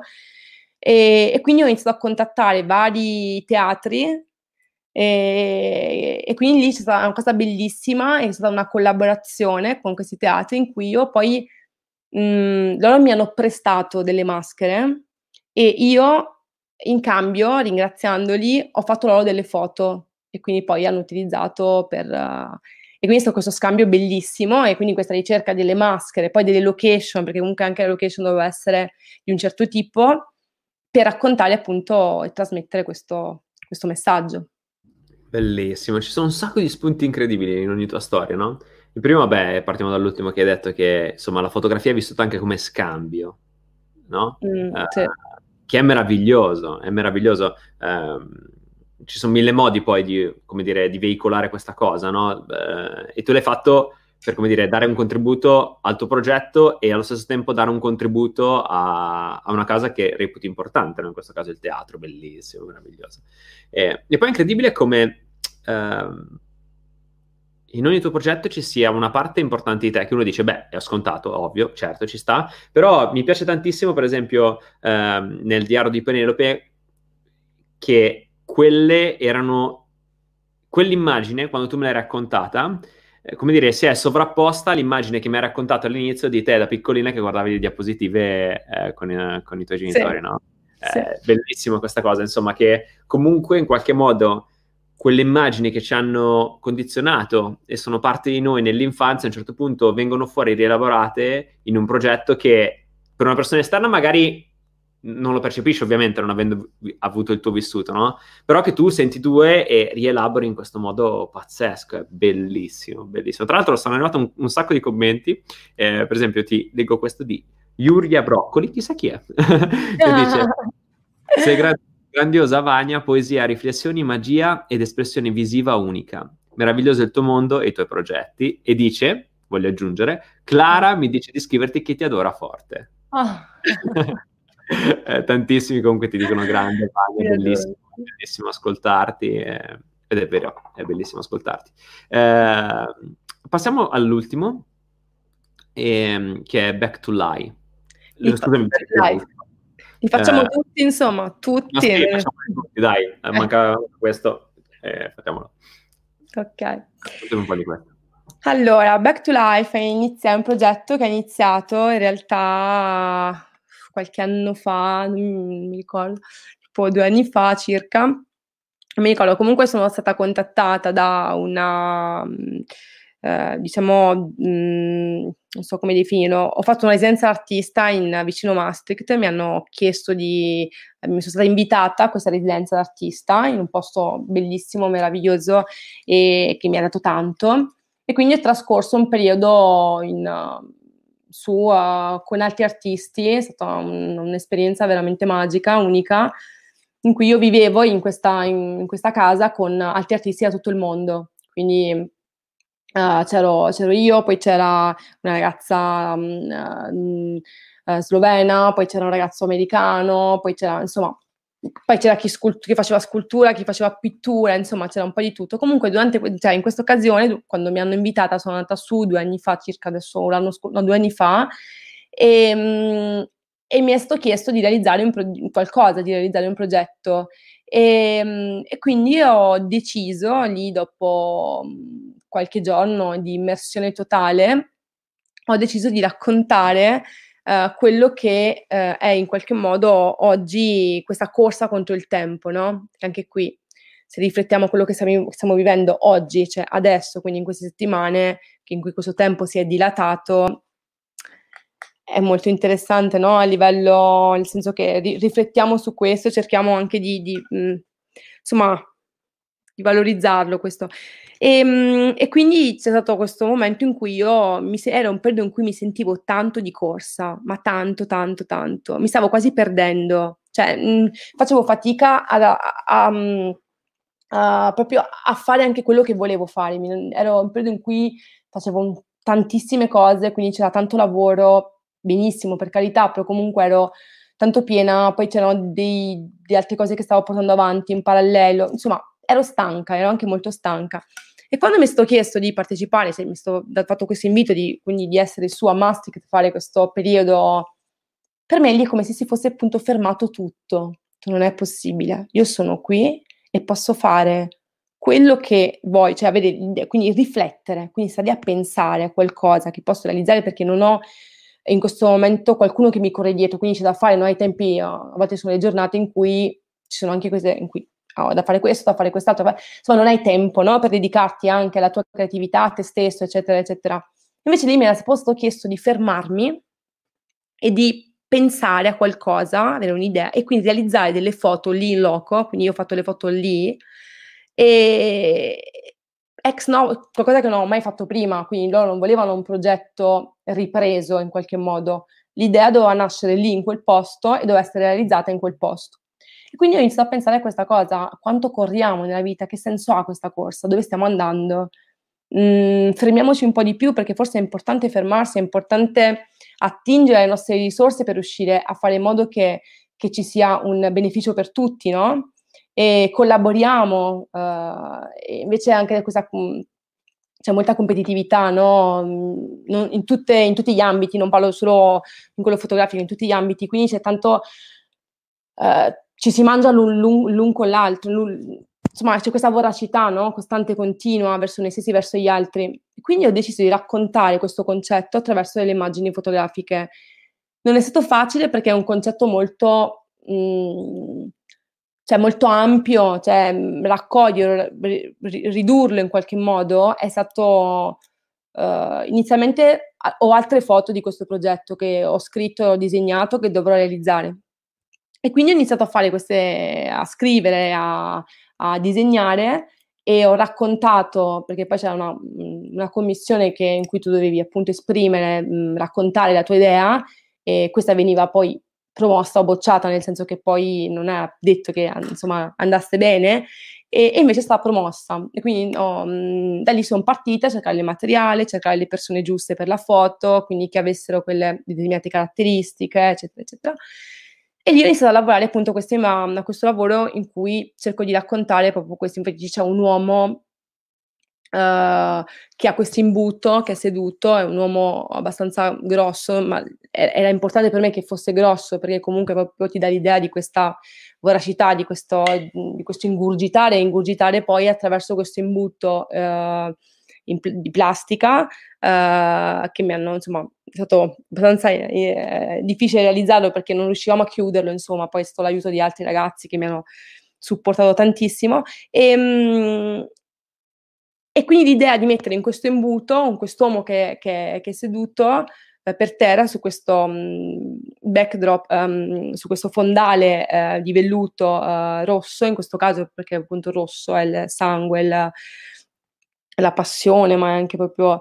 Ehm, lui, bravissimo, esatto. Lui che, che ingurgita queste mani di manichini, ovviamente, sono manichini, eh, si vede, credo, e queste, queste, questa umanità alla fine. Quindi a livello simbolico, lui che sta ingurgitando umanità, quindi lui che divora. Così come la, la, la ragazza Elke, eh, qui insomma ancora adesso un rapporto bellissimo, eh, che è stata anche lei meravigliosa, ehm, questa ragazza che è, è proprio il momento in cui noi ci fermiamo e attraverso questa maschera, questa mascherina, riusciamo a trarre ossigeno da questa vita che, che non, in cui non riusciamo neanche più a respirare, non riusciamo neanche più a, a riconnetterci con noi stessi e con l'essenza della vita. E quindi finalmente attraverso questa mascherina che è collegata a questo tubo in cui questa donna uh, è inserita, che è glitterato, quindi è questo tubo che è magico, questo tubo in cui c'è appunto simbolicamente questa dimensione magica, questa dimensione ehm, che è la semplice, no? E che abbiamo perso, questa dimensione che stiamo perdendo. E noi grazie a questo riusciamo a vivere il nostro, il, la nostra vita, però dobbiamo passare attraverso questo, no? E quindi c'è questa... In, è intubata e quindi attraverso questa... Ecco. E poi altre due foto che ho fatto da poco, in realtà, scusa. No, no, ma di che? Scusa di che? Ci mancherebbe. Eh, altre due perché poi ho deciso di continuare questo progetto, perché, mh, di continuarlo qui in Italia, e è stata la mia decisione, e due o tre mesi fa, prima che iniziasse tutto questo, insomma, ho fatto, ho realizzato altre due foto eh, in cui c'è questa donna vestita di bianco con i capelli Laura, con i capelli eh, lunghi bianchi, che appunto è la saggezza, che ha un cigno, quindi il, in qualche modo simboleggia la, la, la, la, saggezza, la purezza, quello a cui dovremmo, a cui dovremmo anelare, no? E quindi arrivare a questo, ma prima, no? Durante, sempre, no? E quindi questa... Um, e poi l'altra immagine in cui c'è questa ragazza, Chiara, mia, anche la mia, mia carissima amica, che posa anche lei spesso per me, e, ehm, che sta partorendo stelle, quindi c'è questa donna che è distesa con questa corona, questo abito e quindi lei che partorisce stelle, anche qui c'è una riconnessione con il sé e quindi cercare di uh, ritornare un po' a quella uh, sì, dimensione um, un po' più um, umana, diciamo, no? E quindi è e quindi questo. Bellissimo. Tra l'altro, ehm, la foto della ragazza con il tubo ehm, come dire, mi ha particolarmente toccato no? in questo momento storico. Mm.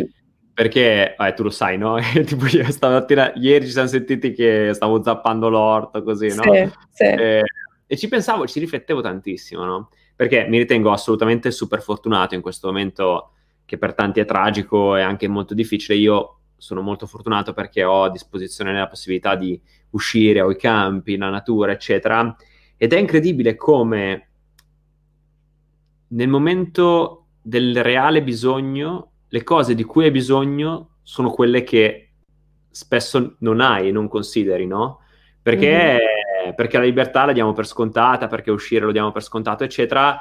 E io che sono molto vicino alla campagna, in questo momento proprio la vivo, l'apprezzo, la sento così vicina, no? E capisco che alla fine è la cosa che comunque più importante, no? eh, che è, è, la libertà di poter insomma, essere vicino, respirare l'aria, essere al sole, insomma, bellissimo. E, è super interessante, quindi questa foto, volevo dirtelo scusami, ma perché mi tocca molto, ecco, in questo momento storico specialmente.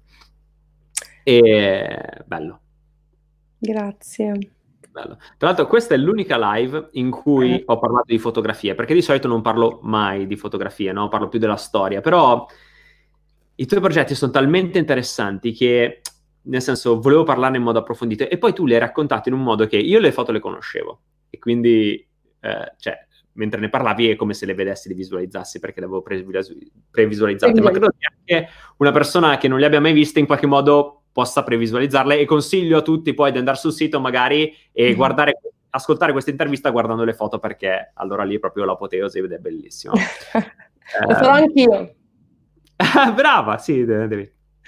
E, um, ho un'ultima domanda e poi uh-huh. um, in questo percorso che insomma è durato anni, ha avuto varie vicissitudini, vari progetti, quali sono stati i momenti più difficili da affrontare?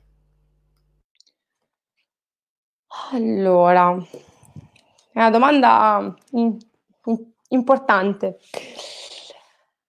Allora, ehm, Forse eh, i momenti più difficili da affrontare sono stati mh, mhmm, il momento in cui decidi, uh, decidi o comunque senti o comunque uh, sì, o sei pronto, non lo so, di mh, mhmm, uh, fare della fotografia, in questo caso parlo di fotografia ovviamente, ma qualsiasi altro tipo di, di farla diventare in qualche modo la tua professione, quindi comunque dire ok, amo fotografare, l'ho capito, a posto, mi è chiaro, e mh, voglio continuare a farlo tutta la mia vita, però le strade si dividono nel senso che lo voglio fare come hobby, quindi è una cosa che dico ok, la faccio come hobby, anche mh, tutti i giorni magari, non so, la mattina mi sveglio e voglio fare una foto, fine settimana mi sveglio e voglio fare una foto, oppure no.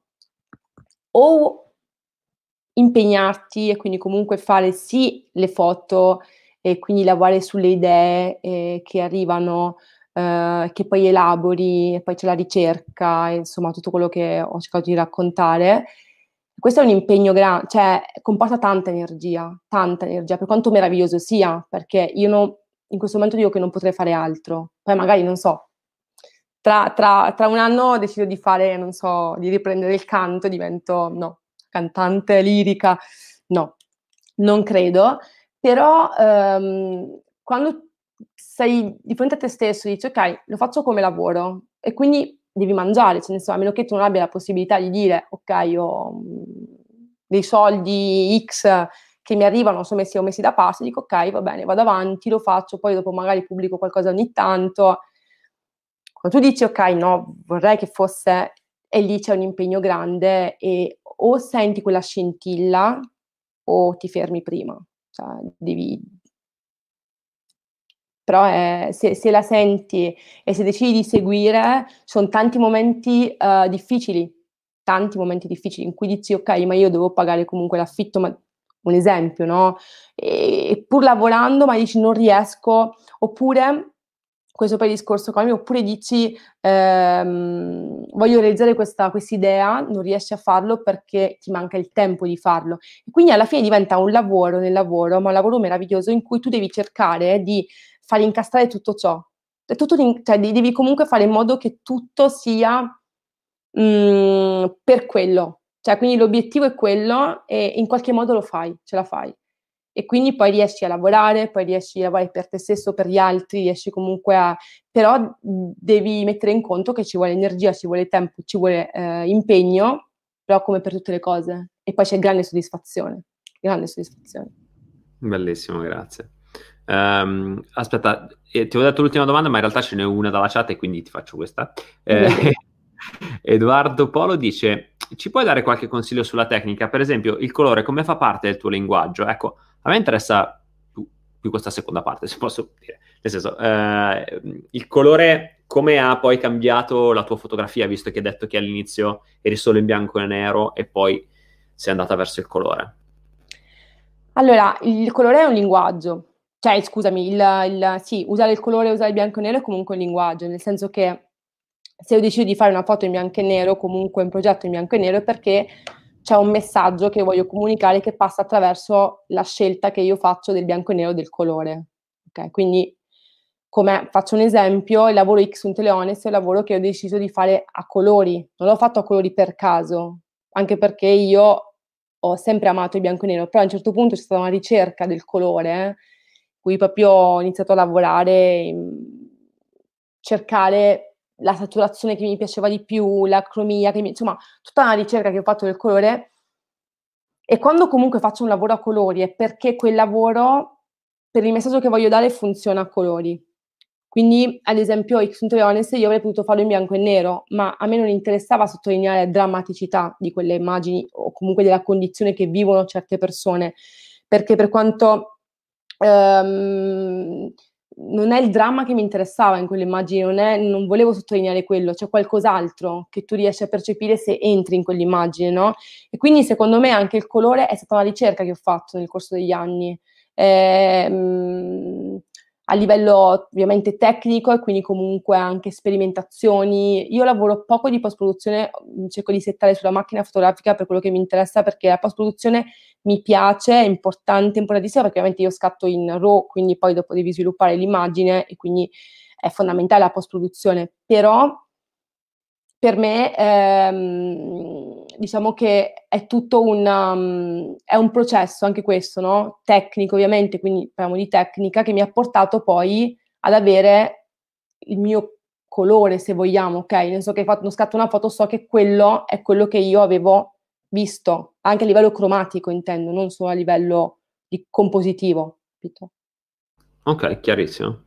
Beh, bello. E La cosa che traspare, cioè ne traspare un sacco in realtà, però eh, una che ho notato è mm-hmm. che comunque non lasci davvero niente al caso, cioè ogni cosa, ma tutto, dal, non solo dall'idea, ma ogni elemento nella fotografia, ogni elemento circostanziale al progetto, cioè per esempio il testo, il titolo, il luogo, ehm, i colori, insomma tutto ha una ragione d'essere, cioè tutto è pensato nei minimi dettagli e non è un, un dettaglio da poco pensare a tutti i dettagli, non lo è affatto.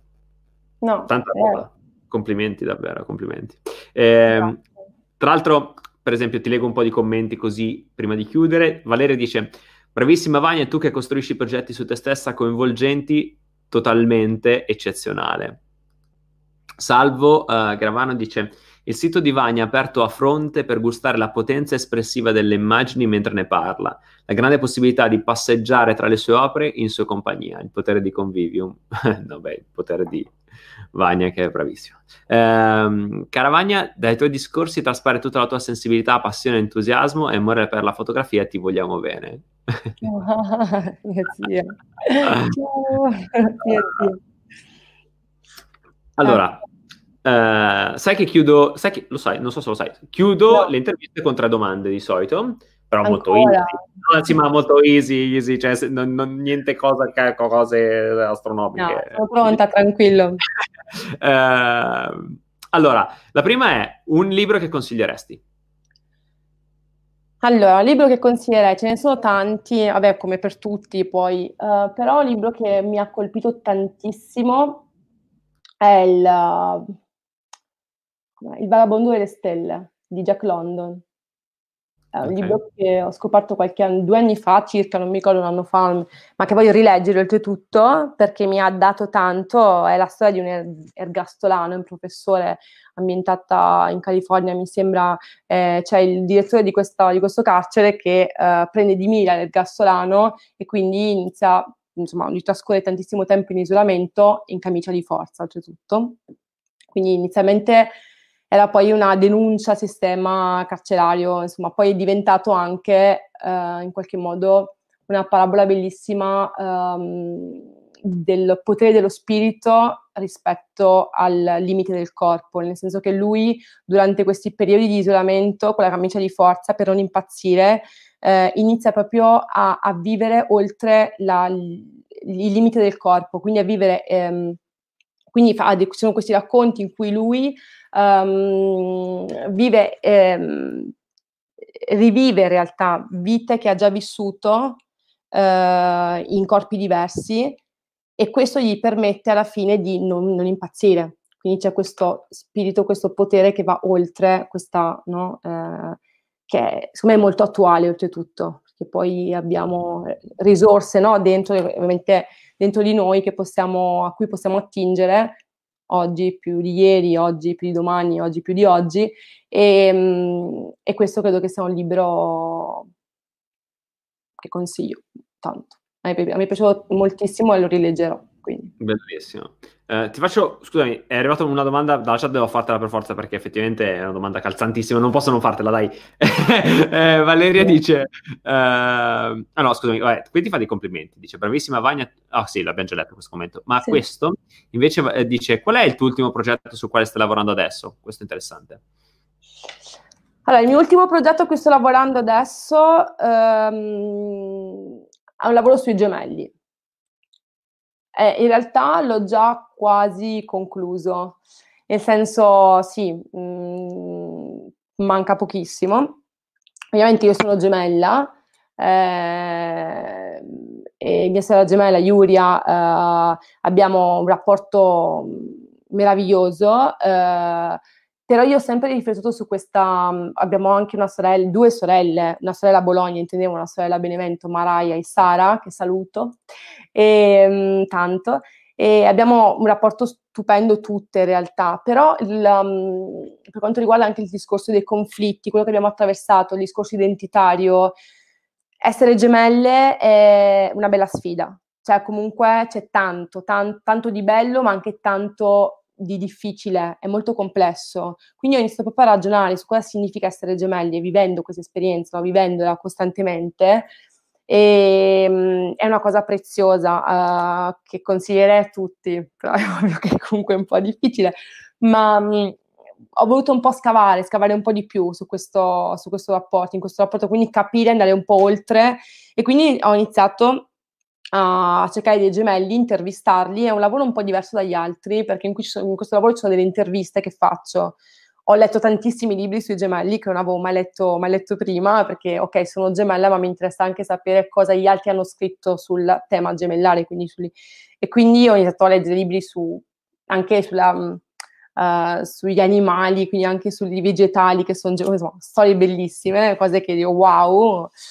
E, ehm, e, quindi ho iniziato a, a, ad incontrare coppie di gemelli, in questo lavoro ci saremo anche io e mia sorella Giulia, questo lavoro in cui io uh, racconto, incontro i gemelli, uh, c'è un'intervista che faccio uh, ai gemelli che, che incontro, eh, c'è un questionario che consegno, eh, loro mh, dovranno poi riconsegnarmi questo questionario compilato e poi c'è una foto finale che cerca di raccontare quello che sono nello specifico quella coppia, quello che quella coppia di gemelli è nello specifico, nel senso che l'essere gemelli significa tanti luoghi comuni, cioè luoghi comuni che poi sono anche magari c'è questa forte connessione, però io ho cercato di raccontare le coppie nello specifico attraverso queste immagini. Quindi ogni coppia mi ha rivelato, mi ha raccontato qualcosa di molto profondo, di molto importante e io attraverso la fotografia cerco di tirar fuori quello che mi hanno raccontato attraverso un'immagine. Quindi ogni, ogni foto non è intercambiabile, quella foto è, è di quella coppia di gemelli, insomma. Ah, bellissimo. Super. Beh, eh, bello, troppo bello. Ehm... Ah ci saremo anche mia sorella gemella, ovviamente. So che sto aspettando di incontrarci perché lei, lei vive a Bruxelles. E oltretutto lei il, è, è, una, insomma, è bravissima a disegnare. Lei, io, io, sono... Non bravissima, sono l'abbiamo visto tutti. Eh. Nelle tue foto. no, scherzo. No, insomma, lei, lei, lei, è bravissima, è una fumettista, è bravissima e, ehm, e do, dovremmo esserci anche noi due nelle foto, nella, nel, nel, progetto, quindi sto aspettando in realtà questo incontro per questa foto per chiudere questo progetto, insomma, quindi questo è il mio penultimo, perché ce n'è già un altro in realtà, però è in gestazione. Ah, bello, super. E, ehm, quindi torniamo alle ultime tre domande che era una te l'ho già fatta, la seconda è un film che consiglieresti? Un film che consiglierei... Vabbè, io amo tantissimo la Nouvelle Vague, ma non di là, no, allora aspetta, diciamo, un film che mi è piaciuto tantissimo, uno dei film che mi è piaciuto tanto, perché comunque il film, mh, mm, è il film, uh, la, la, doppia vita di Veronica, di Kieslowski, del 91, mi sembra. È un film che mi ha... l'ho visto la prima volta con mia zia, a, um, una delle mie due zie, a Bologna, a Lumière, Uh, e quando l'ho visto qualche anno fa è stato per me wow, cioè sono entrata, si affronta il tema del doppio, vabbè poi c'è una colonna sonora che fantastica, perfetta per il film, anche la fotografia è ineccepibile, mi piace tantissimo, e, ehm, e poi il tema del, dell'altro, quindi conoscere se stesso attraverso l'altro, quindi l'altro eh, che ci permette comunque una conoscenza uh, di noi stessi, ci sono due figure che vanno in parallelo ma hanno destini diversi, Veronica polacca e Veronique che è francese, ma poi insomma non, non vi rivelo altro, guardatelo perché è molto bello. Ok, super. E adesso per chiudere l'ultimissima è un oggetto sotto i 10 euro mm-hmm. che pensi possa essere interessante per i fotografi ma anche per le persone in generale, insomma, un oggetto che consiglieresti sotto i 10 euro. Allora, un oggetto che consiglierei è una palla di, di vetro con la neve. Meraviglioso. Eh, super. Eh... Se c'è carillon ancora meglio, però anche senza carillon va bene. da shakerare quando sei... Al bisogno. Quando c'è... Al bisogno, bravissimo, al bisogno, mi, mi piace. Eh, Vania, allora, ti ringrazio tantissimo Grazie a te. È stata una super intervista, super davvero. E, guarda, le tue fotografie parlano per te, però quando tu parli delle tue fotografie aggiungi tantissimo valore.